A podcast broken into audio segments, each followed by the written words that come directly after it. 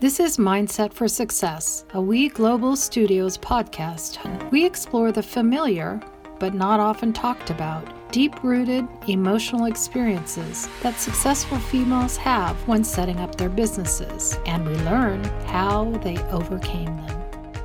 Good morning. I'm your host, Dr. Leslie Knutson, and I'm very happy to welcome to today's show Vicki Betancourt. Welcome, Vicki, and thank you for joining me. Thank you, Leslie. It's a pleasure to be here. Vicki currently runs two businesses, Coney Coneybeare LLC, the staffing and recruiting firm she took over from her mother in 1990, and a boutique eco resort in the coffee region of Colombia, South America. She has a bachelor's in psychology from the University of Michigan and a master of architecture from Columbia University in New York. Her business mission is to create entrepreneurs by teaching her employees how to run a business and sharing the company's financials. Her eco resort in Colombia is also a way to demonstrate how to live sustainably, beautifully, and in harmony with nature. Among other small business awards, Vic- Victoria also has won the Lifetime Achievement Award from the National Association of Women Business Owners Orange County, California, 2011. Vicki, would you share with our lead, listeners a bit of your entrepreneur journey, which really began after your mother passed away? Yes, Leslie, it did. I had just graduated with my master's degree in architecture, and um, she always wanted me to go into business with her. But I always said, no, no, mom, that business is too stressful. I don't want to do that. Mm-hmm. and um, but she died very suddenly, um, and at a time that I was ready to leave my marriage, and so taking over her business really gave me a way to support myself and my young son, who was three, and to be able to leave my marriage. Um, I had designed uh, my first building in Colombia, where I was living, Colombia, South America, um, and but I only got paid six hundred dollars for that, so I didn't think I could stay in Colombia and um, make a living. And it, in the United States, just being a graduate, I would have had to work for three years just as an intern, making ten dollars an hour. And so, mm-hmm. taking over my business was kind of my mother's business was a lifeline for me. And uh, 30 years later, I'm still running it. Um, we're we're doing really well right now we've certainly gone through some ups and downs. But after my son went to college, I said, okay, well, what's next, you know, for me? And I uh, decided to reactivate my love of architecture by becoming my own client. And I bought this little plot of land in Colombia, South America, near where I used to live.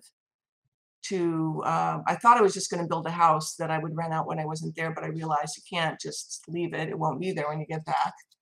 So um, my sister-in-law uh, decided that she wanted to help me, and together we have created this eco resort where we now have three different cabanas that we rent out on Airbnb to five-star reviews, mm-hmm. and creating my own little utopia there, and um, and it will also be my. Tell me, my, tell me, how's your how are you? How's your recruiting business going?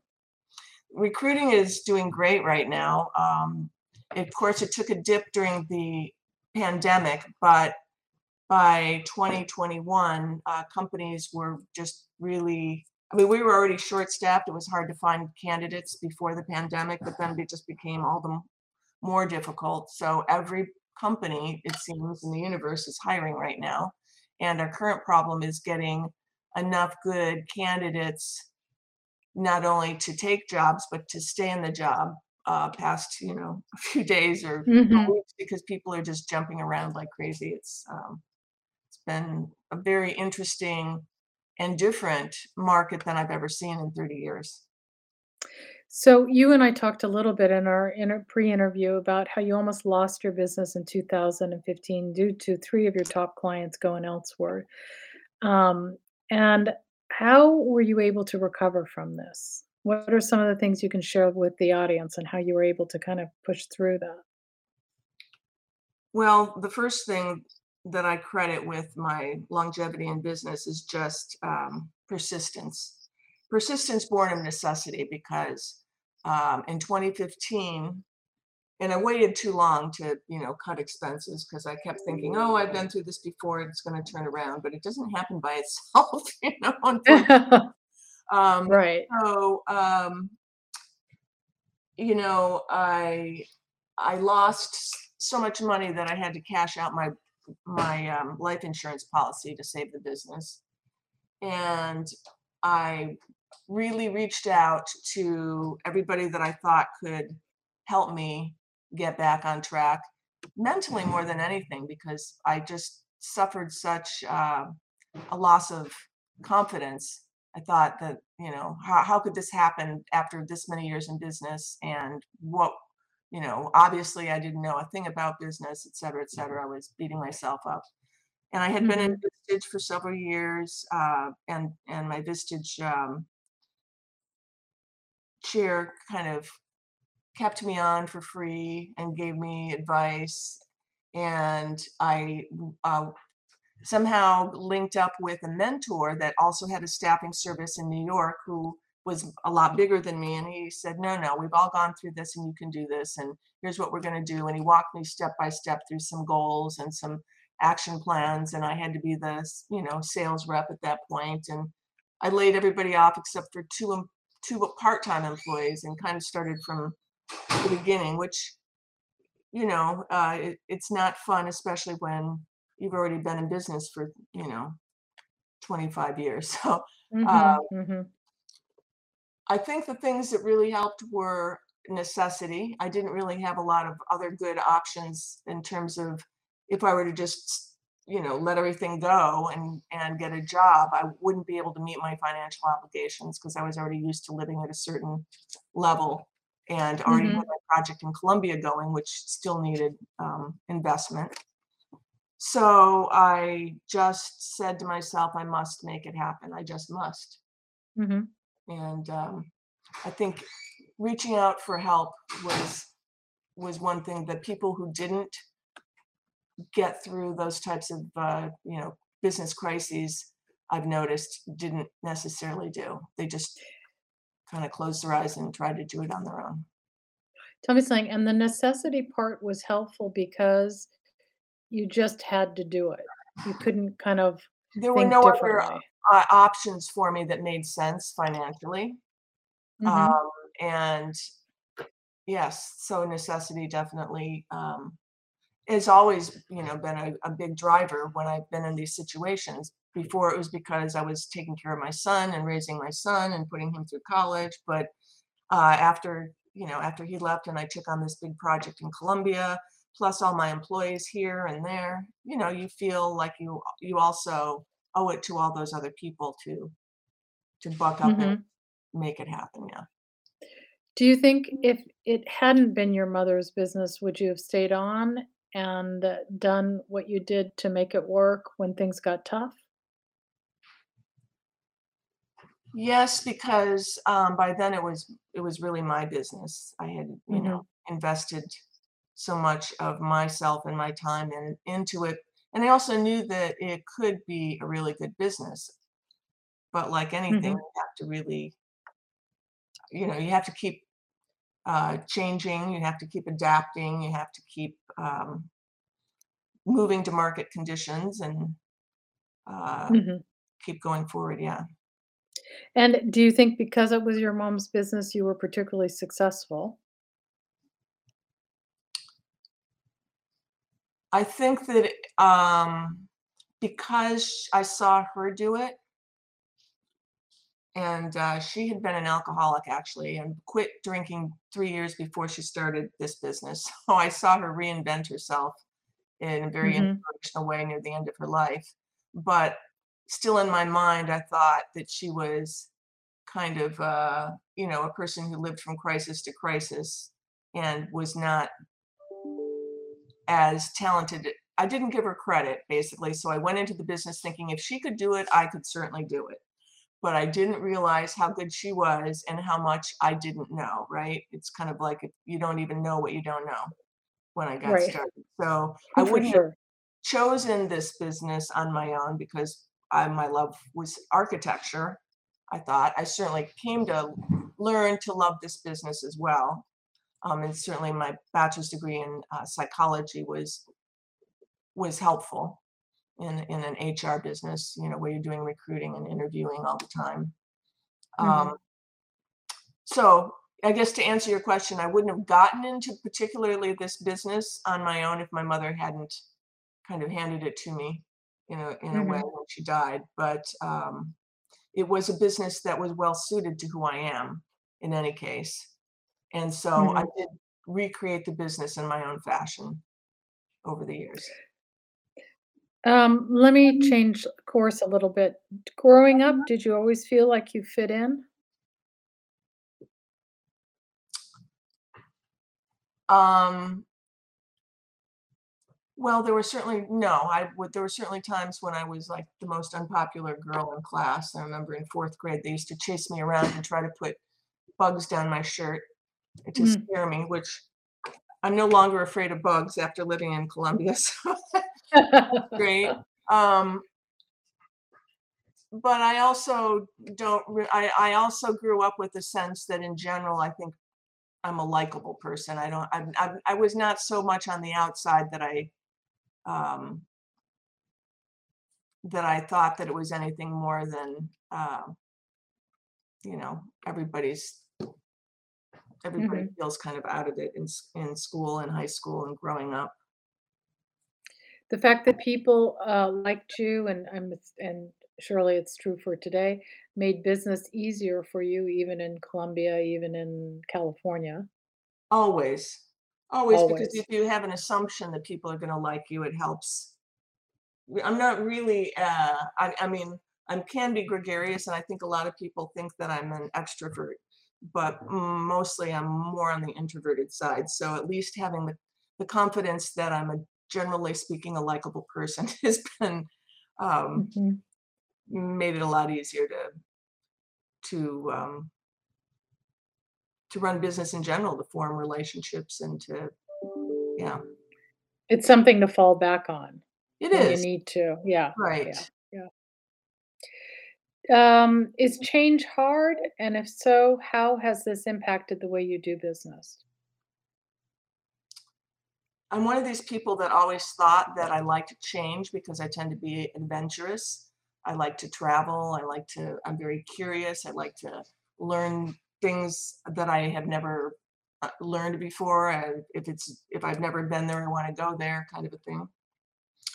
But um, that's a little bit different from liking change, you know? Um, and so even though one of my core values is adaptability, uh, I still have my resistance, right? I, I still can find myself not wanting to change the way we do things because there's pain involved in that. There's Mhm, a learning curve. And um, so I think I'm as resistant to change as a lot of people, but not as not as bad as some people are.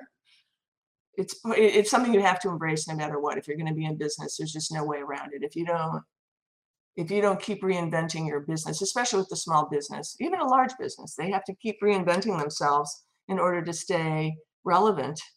And there's just no way around that. If you don't do that, you will die. and in some ways, the the courage and the curiosity to go to Colombia, study, and then, uh, uh, start your own business there also suggests that change is something that can be exciting for you. Yes, I think that I used to be a person who liked a lot of stimulation in that sense Mhm, of newness and variety. mhm. As I get older, I like uh, quiet and more, but life keeps coming Completely relate. Yes, yes, of course, of course.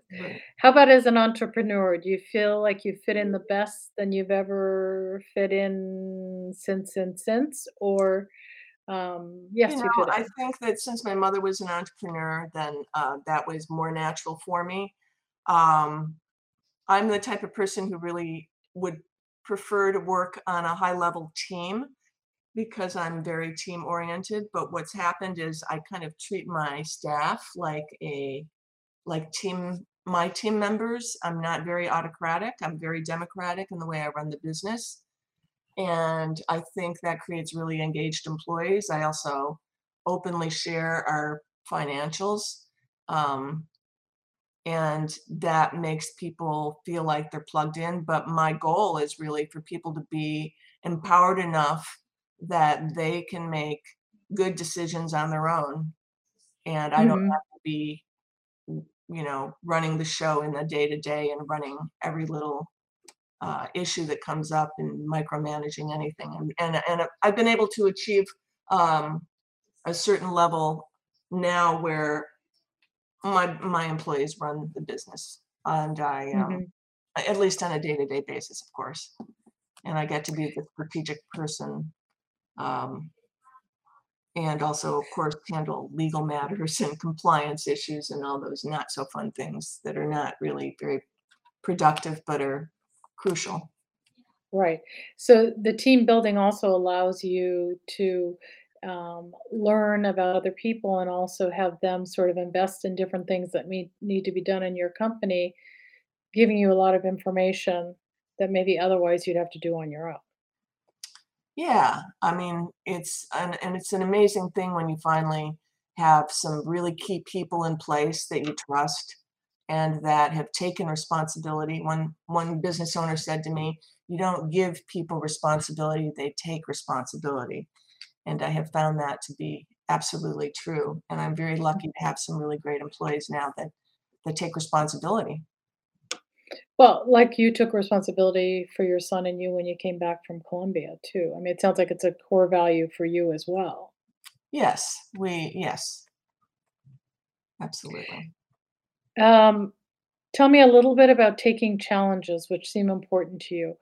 When you work through the down moments, when you know, when things are running as fast as they possibly can and you're not able to necessarily meet all the challenges maybe when you want or how you want, how do you take care of yourself?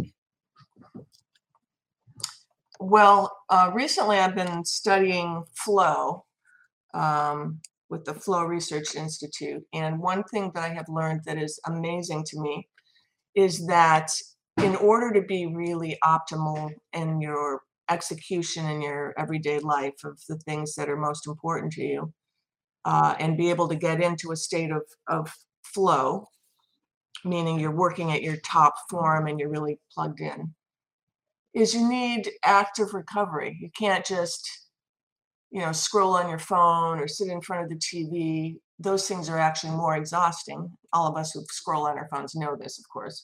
But you have to um, you have to be much more um, intentional about how you recover, how you give your mind space. So they taught me that actually staring into space is very healthy for your brain something that I did Mhm, not know. I thought it was a fault because, of course, I like to stare into space. But mhm, um, it's a matter of unplugging, you know, turning off your phone, taking a hot bath, um, getting a massage, being in nature, taking a walk, doing light exercise. They even say taking a cold bath is, you know, deep recovery, but I haven't tried that yet. It doesn't Yeah. Sounds cold. Right. So, and and um, you know, spending time with loved ones, things that recharge you in a real way, in a in a deep way. Mm-hmm, mm-hmm, And mhm, I do all of those things more intentionally and with without guilt now. And what's something that you really enjoy and that you kind of do on a daily basis to help kind of keep your flow up?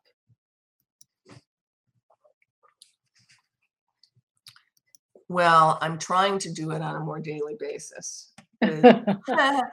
Is doing a, a morning routine where I do um, some physical therapy uh, for my neck and at the same time I do uh, a type of meditation and Mhm, it mhm, it helps you be more centered and remind myself to be in my body.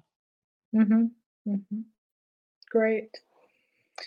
Um, Vicky, we're gonna have to stop for today. Believe it or not, we're we're at the end of our podcast. How can um, our listeners find out more about you online? Um, they could go to www.coneybeare.com, C O N E Y B E A R E.com. That's our staffing and recruiting firm. Uh, they can go on my LinkedIn page, um, which is Victoria Betancourt. I'm in Santa Ana, California. Or I think if you just Google me, I think my NAWBO award, there's a video of my speech, which is a 10 minute speech where I talk kind of about my life and how how I got from one place to another in Huh. terms of my journey, right? Yeah, Um, great. all those things. Okay. Thank you again for your time. I really appreciate it. Thank you so much, Leslie. It was a pleasure speaking with you. This podcast is brought to you by We Global Studios, the first startup innovation studio and digital DIY startup platform for women entrepreneurs around the world. For more information on our guests, this podcast, and many other female founder programs, please visit weglobalstudios.com. I'm your host, Dr. Leslie Knutson. Please drop me a line at mindsetforsuccess at weglobalstudios.com. See you next week.